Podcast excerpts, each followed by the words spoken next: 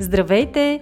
Ние сме Ваня Висарионова и Маги Пашова, а това е подкастът Мама говори, в който си говорим за всички вълнуващи теми от света на една майка. Бременност, раждане, възстановяване след раждане, хранене и движение, отглеждане на деца, управление на стреса, грижа за себе си и много други. Приятно слушане! Здравейте! Вие сте с поредният епизод на Мама говори. Аз съм Маги Пашова в студиото сме заедно с Ваня Висарионова и две много интересни дами, с които ще си говорим по темата стрес. Живеем в много забързано време, в което стресът, напрежението и тревожността са ежедневие за повечето от нас. Неспособността да се отпускаме, да се свързваме с себе си и с истинските си потребности, да откликваме на вътрешните си нужди, стават причина за прегаряне, бърнаута не е просто модерен израз, а състояние, което застрашава физическото и емоционалното здраве и от което страдат все повече хора, без значение от пол и възраст.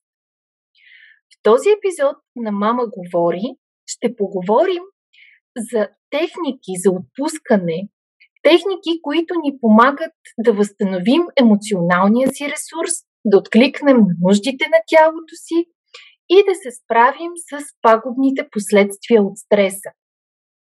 Наши гости са Бистра и Калина.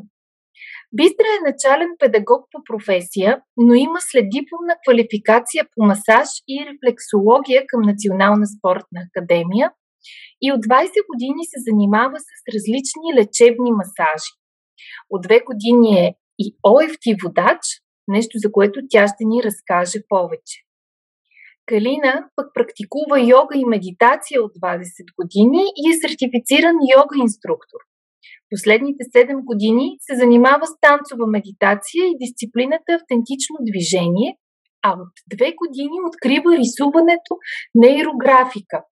Чухме доста термини, които може би някои от вас чуват за първи път, но сега Бистра и Калина ще ни разкажат повече за тях и за това как с тях помагат на много и различни хора да се справят с предизвикателствата на живота днес. Здравейте, дами, и добре дошли в Мама говори. Здравейте. Здравейте. Здравейте и от мен. Ще бъде една изключително интересна тема, която съм сигурна, че засяга всяка една жена, която ми слуша. Да започнем първо с Бистра. Бистра, ти какво би допълнила към визитката, която Маги направи за теб?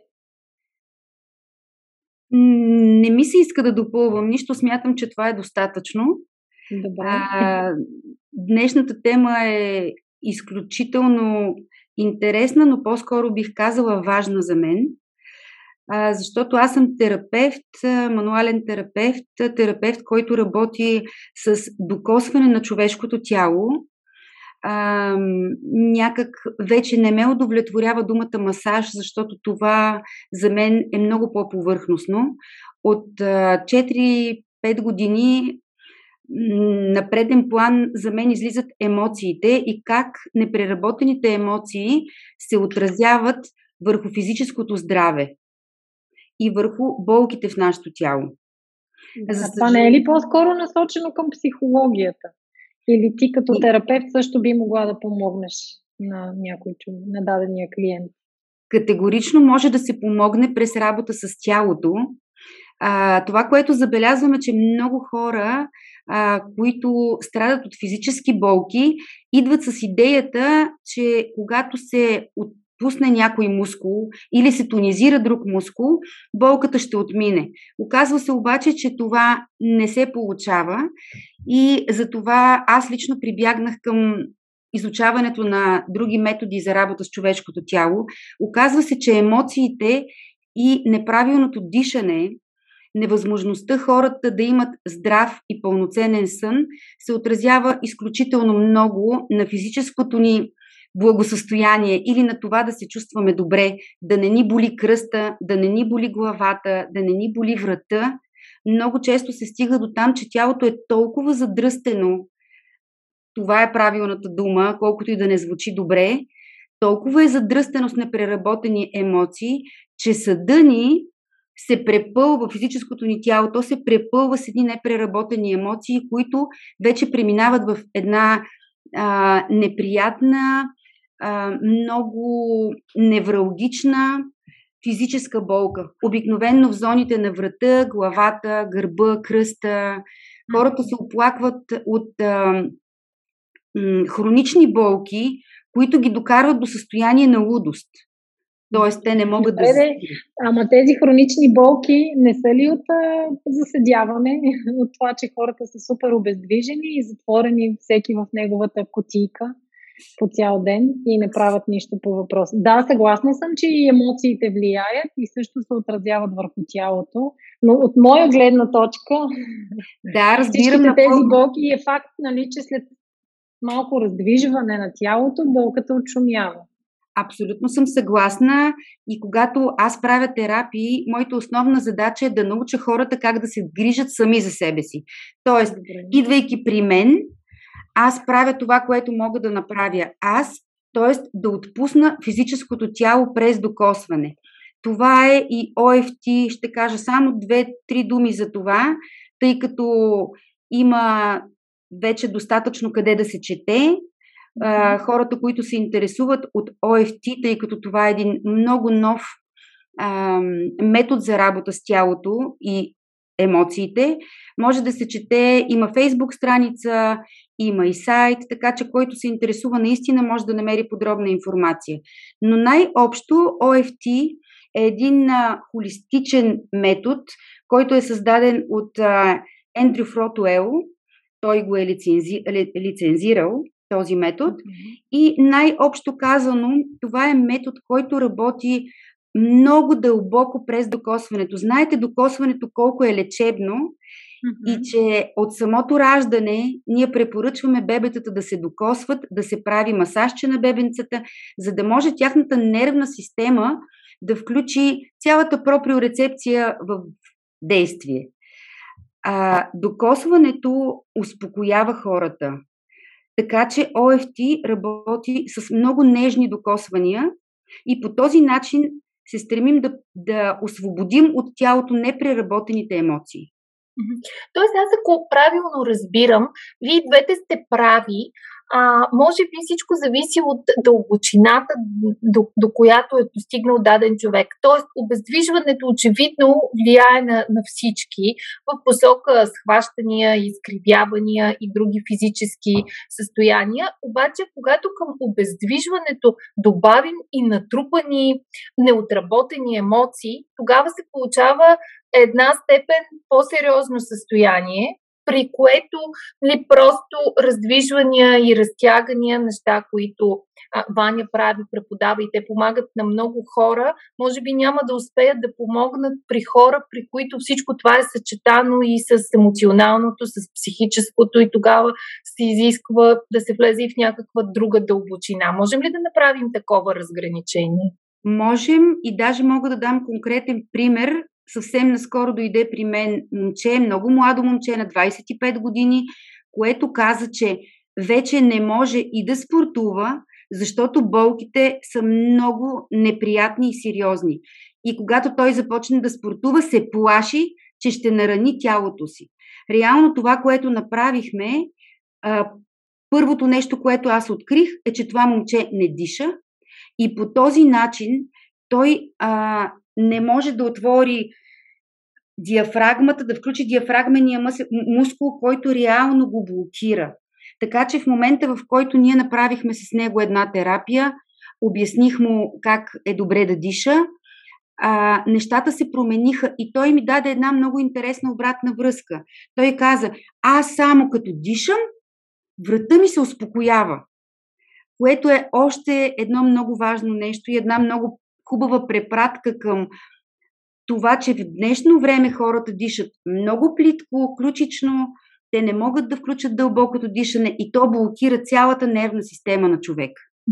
Добре, това е много интересен пример, който даваш и аз ще се хвана точно за думите ти. Той не диша. Всъщност той диша, но диша неправилно. Тоест всички дишаме. Въпросът е, въпрос е как дишаме и кое е правилното дишане. Mm-hmm. А, и може би хората, които, а, нали, както каза Ваня, се движат повече, тренират по, по-редовно при една кардиотренировка, ти отваряш пълния капацитет на, на дробовете си при едно плуване, а, се случва същото. Но когато а, подобни а, практики липсват в, в ежедневието ти а, по една или друга причина и просто имаш един заседял начин на, на живот, спираш да дишаш с пълния Точно капацитет на, на дробовете си. И това ли виждаш ти при, при хората, които те посещават и защо как разбираш, че имат проблем с дишането? Ами, аз съм развила една интуиция вече. Тук е много сложно да го обясня това нещо.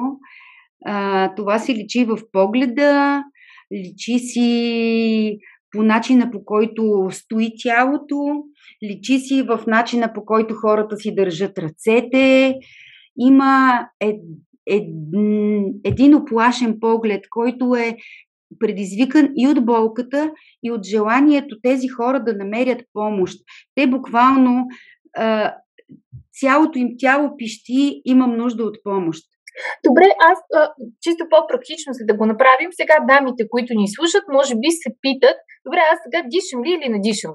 Как, как да разберат? Ами мисля, че Кали може да се включи тук, защото тя се занимава много години с йога, а прана яма е един от аспектите на йога, ако правилно да. се изразих. Кали ще ме поправи, ако трябва. Здравей, Кали. Ще ни кажеш ли как да разберем, дишаме или не дишаме достатъчно добре? Ами, всъщност дишаме всички. Въпрос е първо дали дали осъзнаваме начина по който дишаме. Винаги какво, от на където и да тръгнем, където и да искаме да стигнем, първо трябва да прегледаме настоящия момент. Тоест, как сме в момента.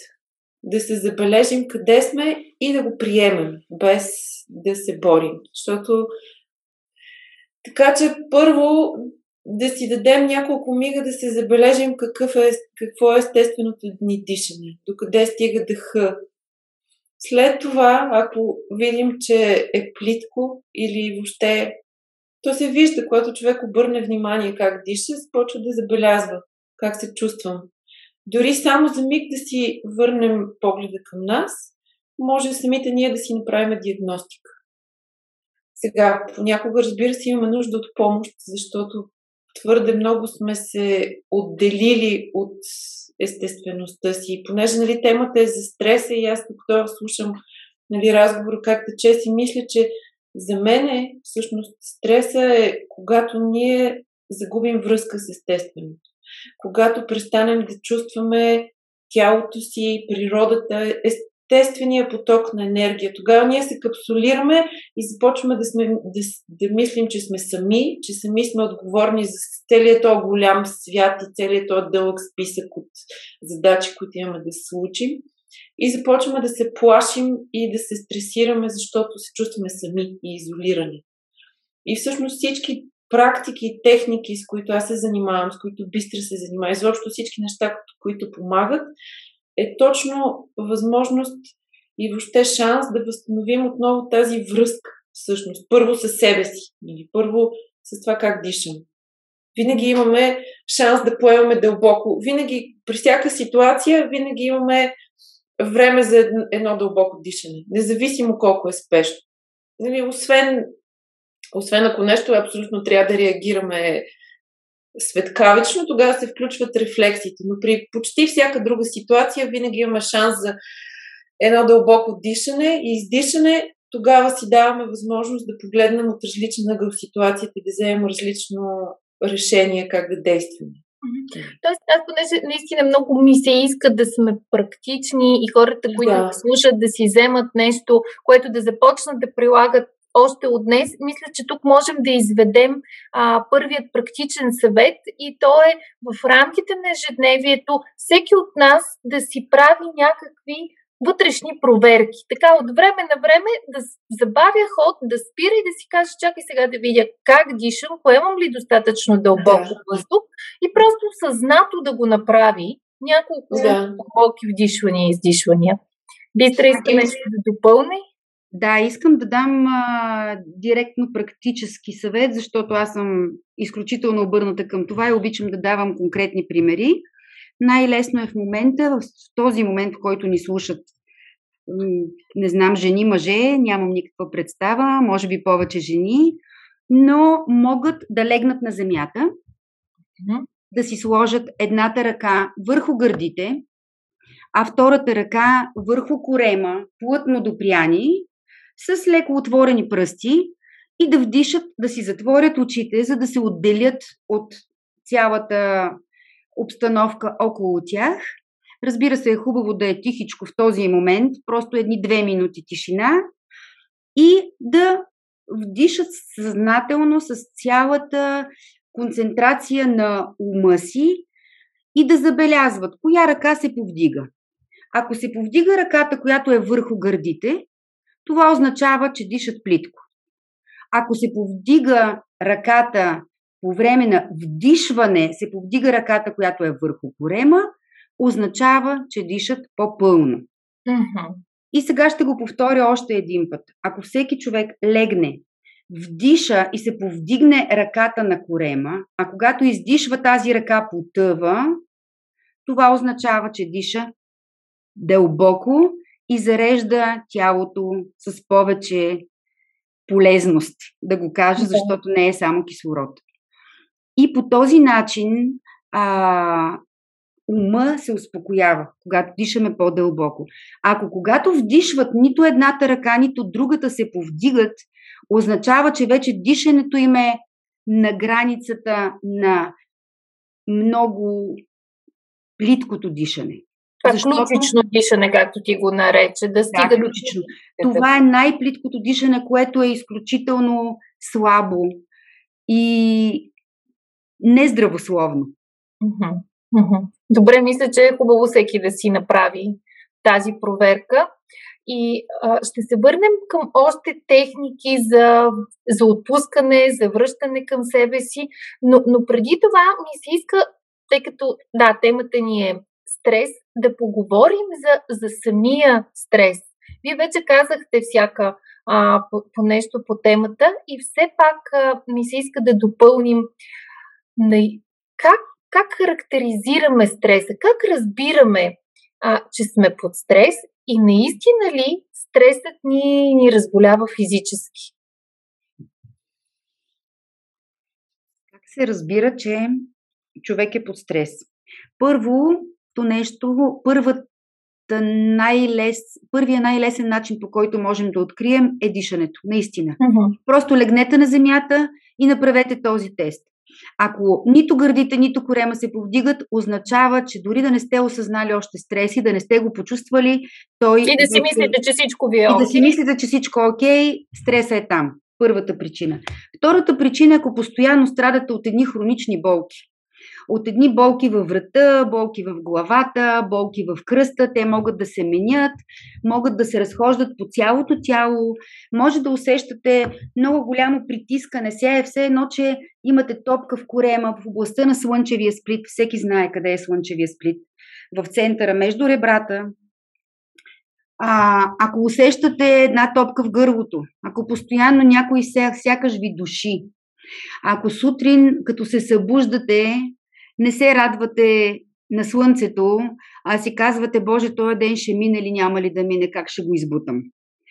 Ако ви се появяват мисли от сорта много е трудно, дори ако често си повтаряте, много е трудно, това е трудно, другото е трудно. Нямам време, не мога да време, се с всичко. Точно така, ако ще успели да взема детето от градина, ма сега ми звъни телефона. Ако всичко ви е много напрегнато, ако постоянно изпитвате едно усещане за тревожност и не можете да се адаптирате към това, как може да стане това? Като вдишате, примерно, усещате тревожност, дишвате дълбоко три пъти и изведнъж тялото ви олеква. Значи, окей, вие все още имате контрол над ситуацията. Ако обаче това не става и продължават тези натрапчиви мисли, това означава, че сте под стрес. Разбира се, че това не е страшно. Хубаво е просто да го забележим. Защото ние наистина, преди малко и Кали каза, ние е важно да се приемаме такива, каквито сме. Тоест, ако успяваме да си дадем сметка за това, че ние сме под стрес, всичко е наред. Ние трябва да приемем себе си и да кажем какво мога да направя. Ми хайде, сега ще се поизтръскам малко, ще вдишам пет пъти дълбоко, ще потичам малко, ще направя 10 клека, за да мога да освободя тялото си от излишното напрежение. Но ако аз това не мога да го направя, означава, че вече нещата са са минали някаква граница. Минали някаква граница. Добре, когато нещата минат някаква граница, класическият подход, обикновено хората ходят а, на лекар, много често се изписват а, антидепресанти, някакви успокоителни. А, това подход ли е, работи ли, а, единственият подход ли е и каква е альтернативата?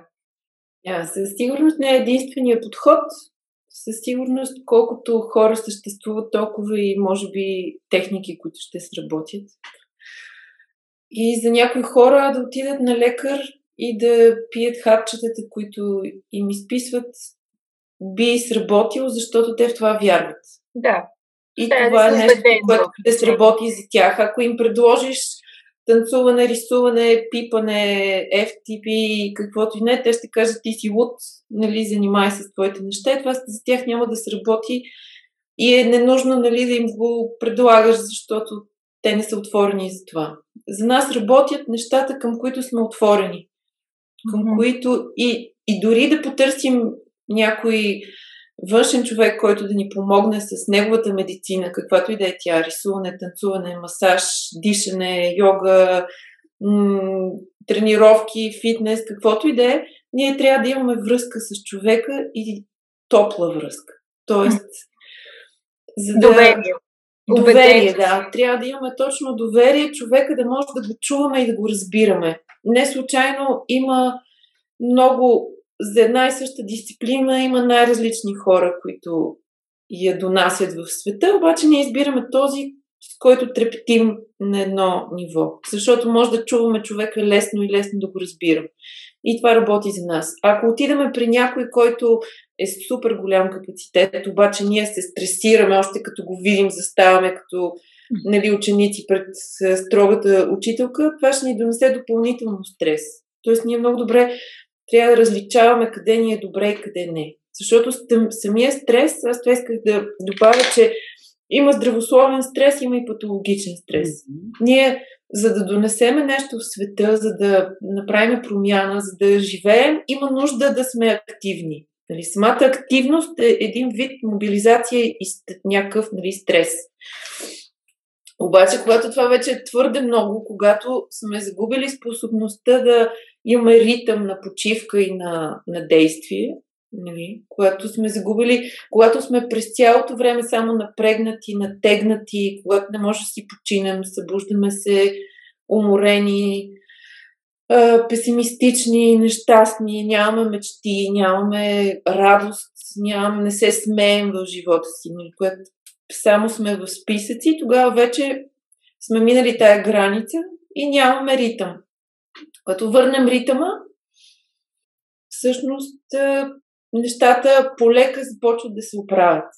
Толкова ценни неща каза, че а, чак е трудно да бъдат а, обобщени. Просто искам още веднъж да повторя а, може би така най- най-важното. Едното е, че трябва, имаме нужда от, от ритъм, от това и да бъдем активни и под напрежение и да умеем да се отпускаме и че много често всъщност губим точно този ритъм.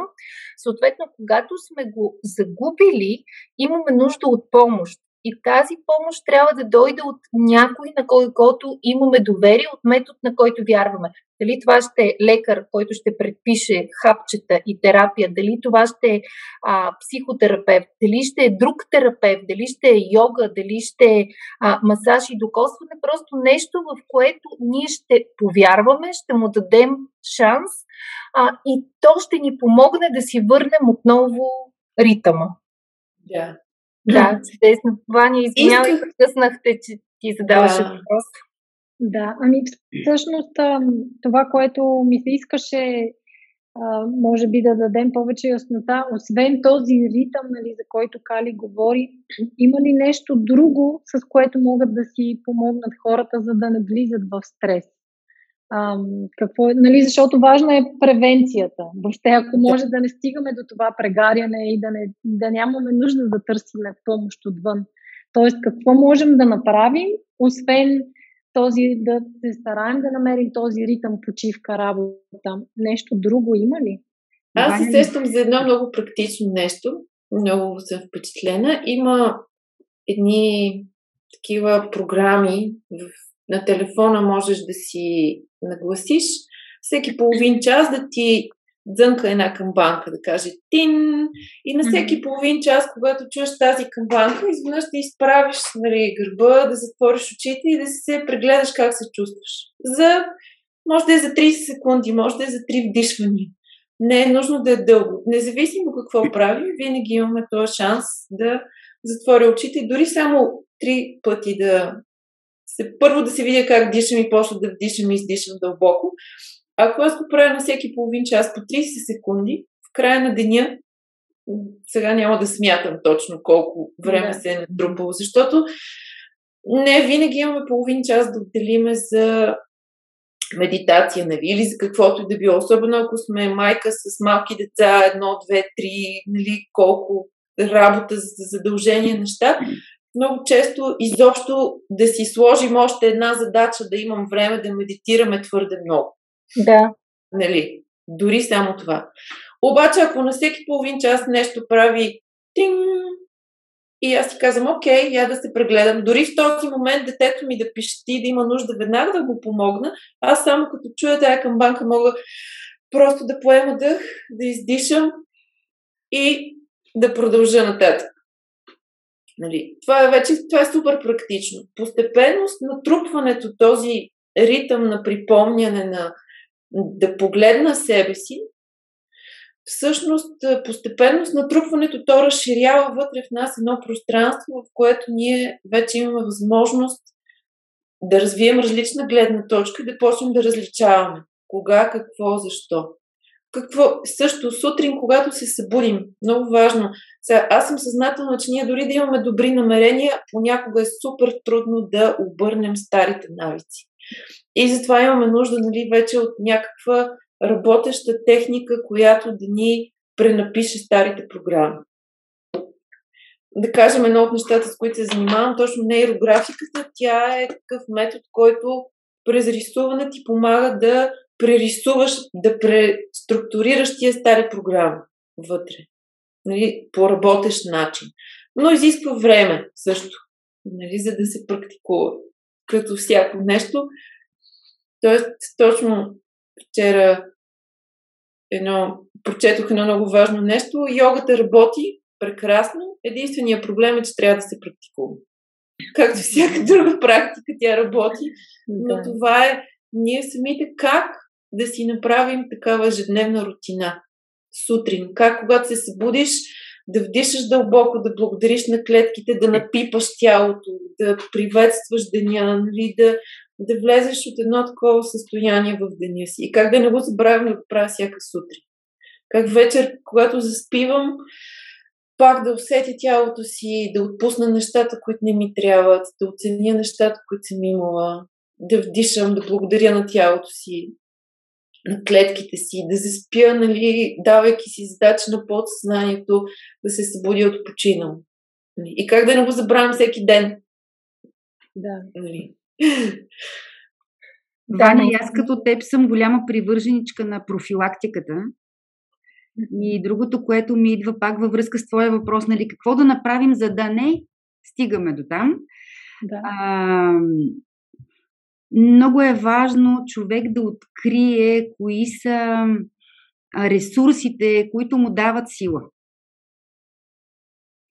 И това, което Калина каза, най-простичките неща, които можем да правим, за да не се стига до това, е да се свързваме с тялото си. Да не забравяме, че на този свят сме дошли в материално тяло.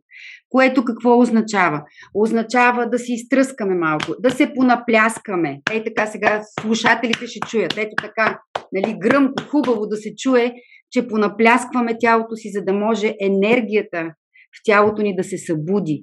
Да усетиме, че имаме физически тела, защото много от хората а, или седейки пред компютрите или на работното си място, или тичайки след децата си, или тичайки по задачи, забравят, че всъщност цялото това тичане и дори седенето на стола се случва благодарение на физическото тяло.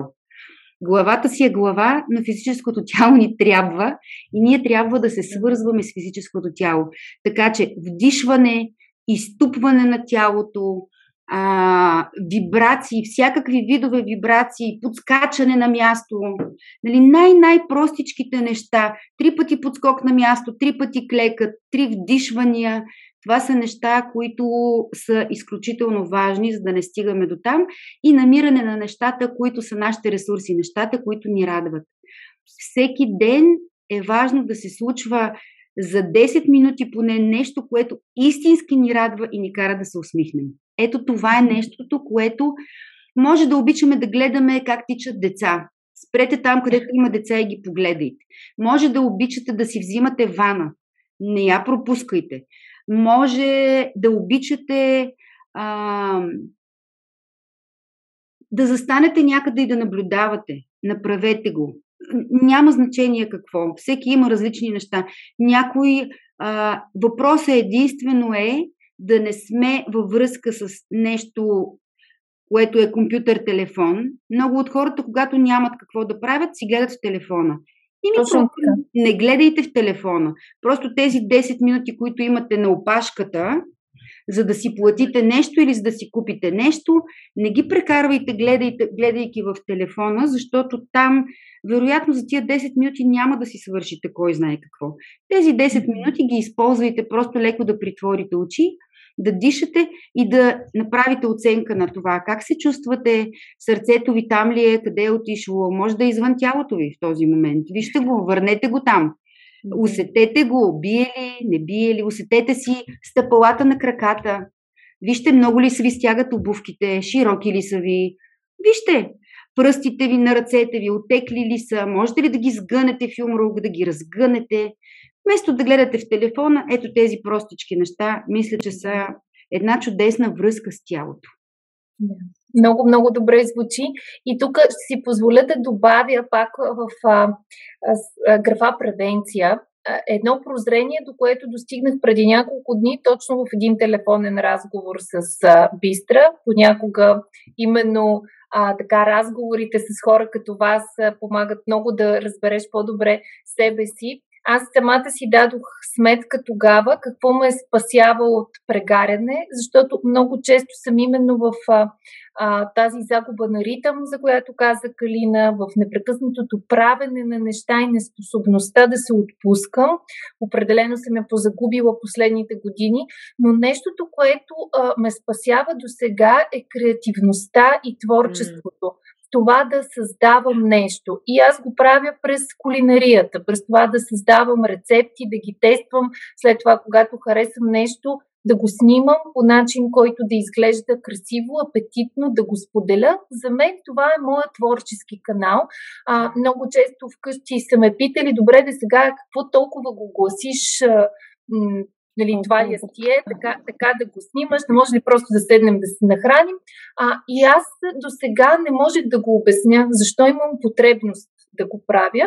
И точно в разговора с, с, с Бистра наистина ми просветна защо го правя, защото това е моят творчески канал и той ме храни. Аз наистина се зареждам по този начин. Така че а, за мен работи това, за друг може да е рисуване с моливи, с водни бои, а, шиене на гоблени или знам ли някакъв друг творчески начин за отпускане. Да. И тук в тази връзка мисля, че е добре да ни разкажат нашите гости повече за начините по които те помагат а, Кали спомена до някъде за нейрографиката, за танцовата медитация ще ни е интересно да споделите за ОФТ. По, по няколко думи просто да кажете как тези методи помагат на хората.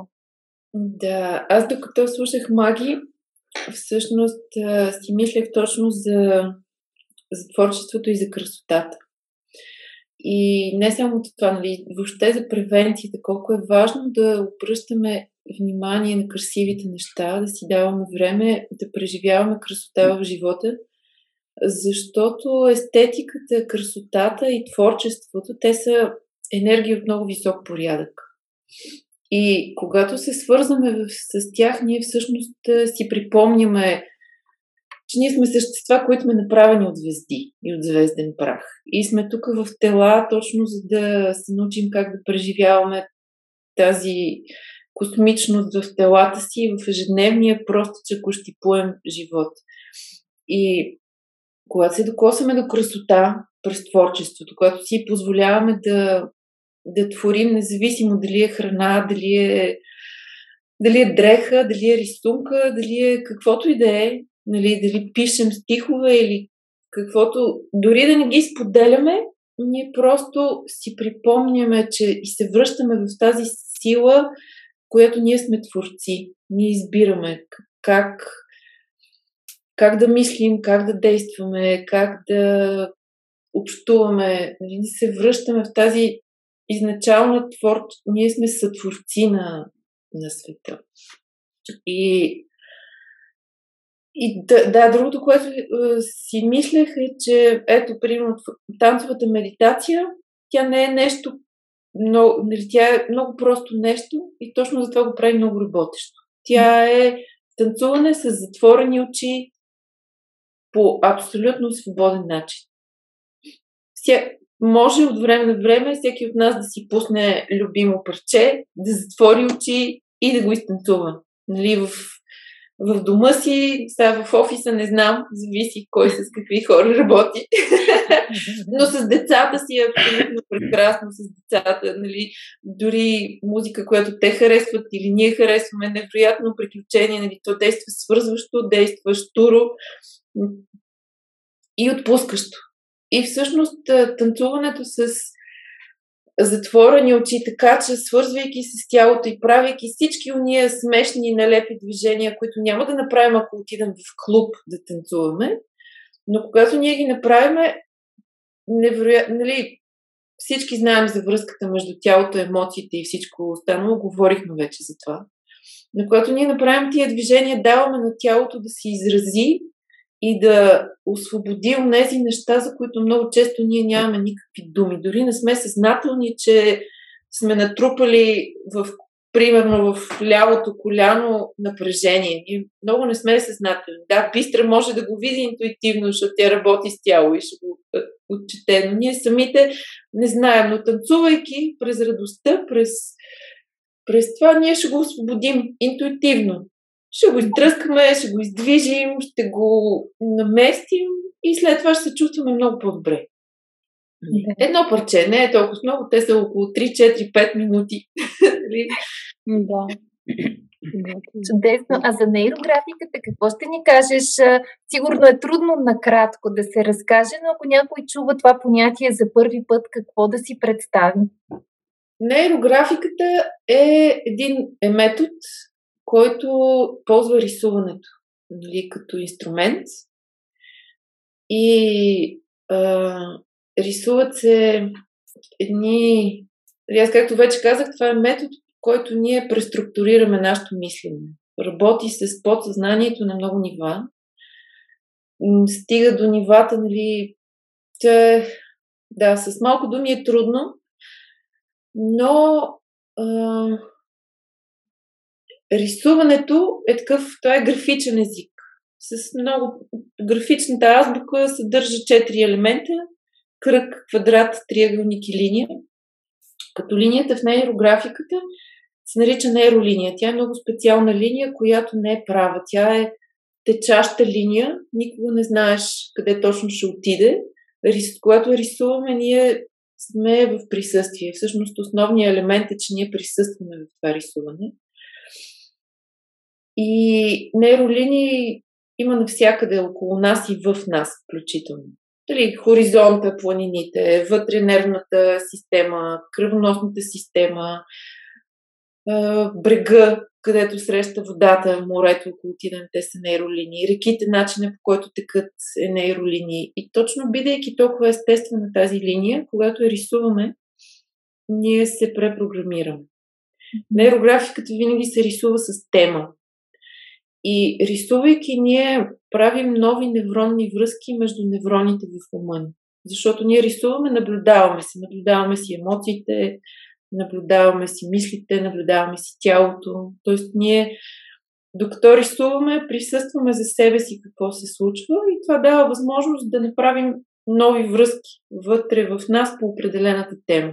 И което ние това е водена практика, не си я прави човек сам, а с терапевт, кой, с който задава темата, води, след това му Не, да съществуват и двата варианта. Като цяло това е практика, която сам себе си коучваш. Нали, така, Тоест, да. ти сам себе си, си задаваш темата, защото рисуваш на тема, която тебе те вълнува.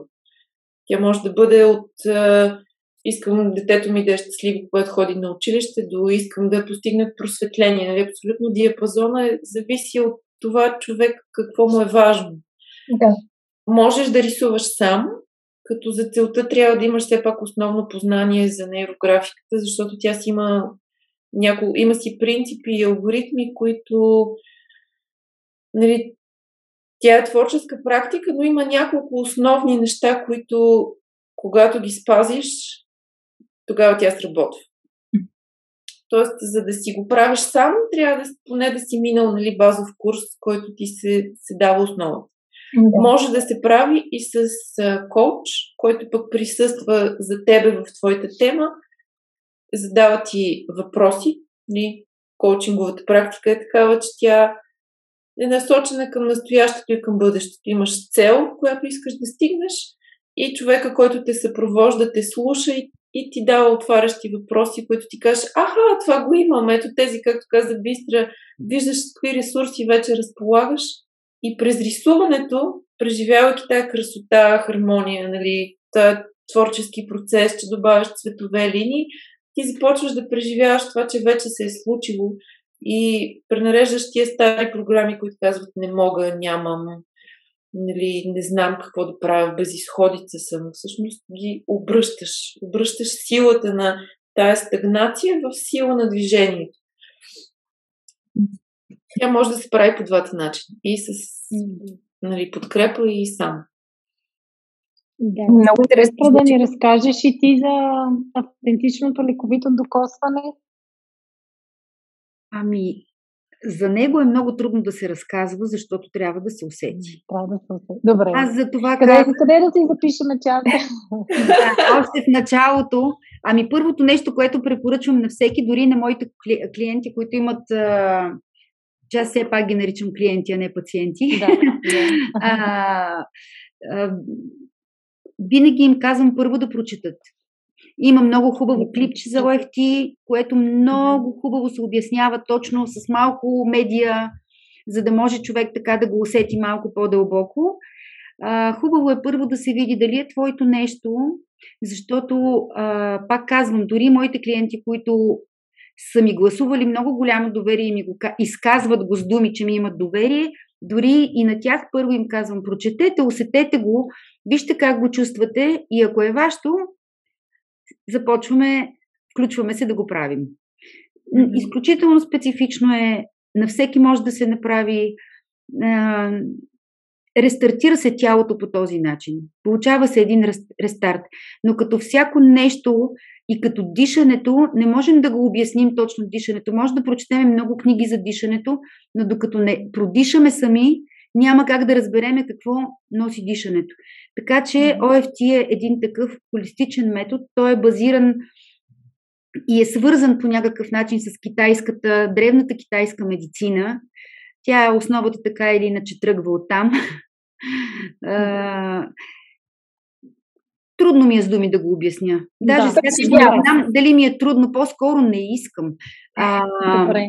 Не искам да вкарвам думи в това, защото наистина говорим за едно автентично усещане и за връщане в началото. Може би най-хубавото нещо, което мога да кажа и най-близко до моята истина е, че след тази терапия човек се завръща там в началото, когато още никой не се е опитал да го опитоми, все още никой не му е сложил чужди мисли, чужди усещания, защото така или иначе ние сме едни същества, които от момента на появяването ни, на вдишването ни, започваме да бъдем опитомявани, съзнателно или не. Mm-hmm. Нас ни опитомяват майките и бащите, братята и сестрите, ако ги имаме и са по-големи, бабите и дядовците, лелите, след това... Училището, социума. Абсолютно. Тоест, лека по лека ние се опитомяваме и за мен а, моето откритие преди 5-6 години всъщност беше, защото нали, разбират, че за да се занимавам с тези неща, аз съм имала някакви проблеми. Обикновено човек започва да се занимава с нещо, лече, лечебно, лечителско, когато е натрупал достатъчно много тежка енергия в себе си. И при мен се появи един много ясен, ясно отчетлив сблъсък, когато аз успях да го осъзная. Сутрин се събуждах и не се чувствах добре. И в един момент си казах, добре, защо? Всичко ми е наред. Този въпрос съм го чувала, в смисъл, тези размисли съм ги чувала и от много други хора. Всичко ми е наред. Имам си къща, имам си храна, имам си... Нали всичко ти е наред, обаче нещо не е наред. И в един момент аз открих моята причина. Едната от причините беше, че не обръщам внимание на себе си. Тоест, забравила съм за себе си. Постоянното правене на нещо за някой, заради не знам защо, нали, правене на нещо. Всъщност това правене е отново ам, една много хубава препратка към това. Аз съм стресиран. Правим ли постоянно неща, не, оставяме ли в, не си ли оставяме минути на спокойствие, означава, че сме в стрес. Бягаме от него. Скриваме се. Не, искам да, не искаме да го осъзнаем. Да ставайки сутрин рано и осъзнавайки, че не се чувствам добре, аз разбрах, че има много голяма, голям сблъсък между моята личност и моята същност. Това е и моята тема. Аз бях забравила коя съм, тъй като всички опитомености, които са ме превърнали в личност, толкова са взели връх над моята същност, че аз не мога да се справя. Това, което правя е правилно, то е нормирано, форматирано от това, което се очаква от мен, обаче това не е моето. И аз, правейки всичко както трябва, не се чувствам добре. То е както трябва според мен, но всъщност не е според мен. То е според зададените ми програми. Така че да. това е което мога да обобщя. Сблъсъка между личността ми, тази прекрасната личност, която аз съм формирала, и същността ми, има много голям сблъсък между тези две неща. Разбира се, че ние постоянно се развиваме и постоянно се променяме и постоянно виждаме неща, осъзнаваме неща така че не бива да се слагаме нито за секунда в това е. Но всъщност аз осъзнах къде е моя проблем. И за това, и това го споделям. е много, много важно за всеки един, а, който усеща, че, че е под стрес, че е загубил ритъма. Първо да го осъзнае, да намери корена на проблема, а след това да намери и решението, което може да дойде чрез а, терапия, творчество а, или дори медицинска помощ. Въпросът е да вярва в него и да бъде неговото. Мисля, че така може да, да обобщим а, нашият разговор, който беше изключително интересен. Аз със сигурност си взимам много, много, много неща от него. А, трябва да си призная, че доста пъти, докато говорихме, дишах дълбоко и съм сигурна, че ще продължа да го правя а, през деня. А, много ми се иска само за финал да кажете а, за други от нашите слушатели, на които им е било интересно, но които биха искали да получат още от вас, чрез директна работа с вас или чрез нещата, които вие споделяте, къде могат да ви намерят? Ами аз първо ще си позволя да поканя хората, за които представлява някакъв интерес. А, всички тези мои мисли, които споделих сега, а, ме провокираха и се появи едно много голямо желание да направя едно първо събитие, в което да дам на хората малко идеи как да се чувстват по-добре. Появи ми се много естествено Кали, защото ние се познаваме с нея и за мен тя е изключителна, прекрасна и е свързана с красотата, нещо, което за мен е много важно. И правиме едно събитие, което ще бъде в село Баня, до разлог, в едно много малко пространство с прекрасна минерална вода. Там ще си правим масажи, самомасажи, ще рисуваме нейрографика и ще правим танцова медитация, така че нещата, за които говорихме, ще бъдат застъпени там. Само да ни кажете датите и 14, да, 14-17 октомври, съвсем скоро, а, в хубавото циганско лято. И а, могат да намерят информация на нашите фейсбук страници. Бистра Танева, Калина Ралева могат да намерят също така информация на страницата на Кали, която е за нейрографика, нейрообнова. Ние ще сложим линкове в описанието към подкаста и към трите странички. Дори ако някой ни слуша след като отминало събитието, може да влезе във вашите странички, за да научи и за нови събития или а, други неща, които организирате, или да ви потърси а, за лична среща, терапия и така нататък. А, въобще важното е всеки, който са, се докоснал до, до нашия разговор и си е взел нещо от него. Надяваме се да сме го заредили, да сме дали някакви идеи, стъпки, защото определено ние сме тези, които носим отговорност за себе си, за физическото, за емоционалното си здраве, за това да се съхраним и да бъдем цялостни личности, да живеем живота си оптимално, а не компромисно. И, и вярвам, че нещата, които вие споделихте, могат да бъдат много полезни, полезен източник на идеи за много хора, дано наистина да е така. Да. Да бъде. Да бъде. Само още една дума ще кажа, понеже знам, че голяма част от вашата аудитория са майки с деца. А, изключително приятен начин за общуване и за преработване са тези срещи с Кали, които могат да стават и онлайн, рисуването на нейрографика. И там майките могат да си намират сутрин много рано, вечер много късно, когато децата са заспали време за себе си. И аз съм сигурна, че Кали ще се отзове с огромна любов и разбиране, както тя го направи с мен. Ние рисувахме няколко пъти така по интернет, пред компютрите, но беше изключително, казвам го от личен опит, изключително прекрасно преживяване. Така че го препоръчвам на всички. Чудесно звучи. Благодаря ви много, момичета, че се включихте в нашия подкаст. Аз благодаря и за това, което правите много вдъхновяващо. Всъщност много е важно да не забравяме, че не сме сами, да търсим начини да, да се свързваме по-женски да се подкрепиме, защото тогава изведнъж черпим сили от това, че сме заедно и че си припомняме колко сме красиви всъщност и стойностни и че наистина понякога просто трябва да отпуснем.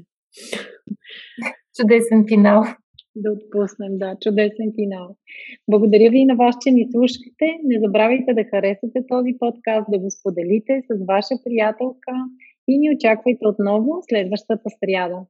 Информацията, която предоставяме в подкаста Мама говори е с информационен характер и не бива да служи и да се приема като медицинска диагноза, нито да заменя индивидуалната медицинска оценка и наблюдение. Преди да решите да се доверите на нас или други източници, свързани с диастазата, моля консултирайте се с вашия лекар и или хирург.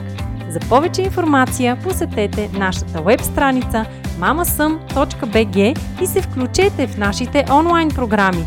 Програмата Не на диастазата за ефективно и дългосрочно възстановяване след раждане, програмата Мама ще съм за бъдещи майки – и програмата Мама презарежда за всички преуморени майки. Очакваме ви онлайн!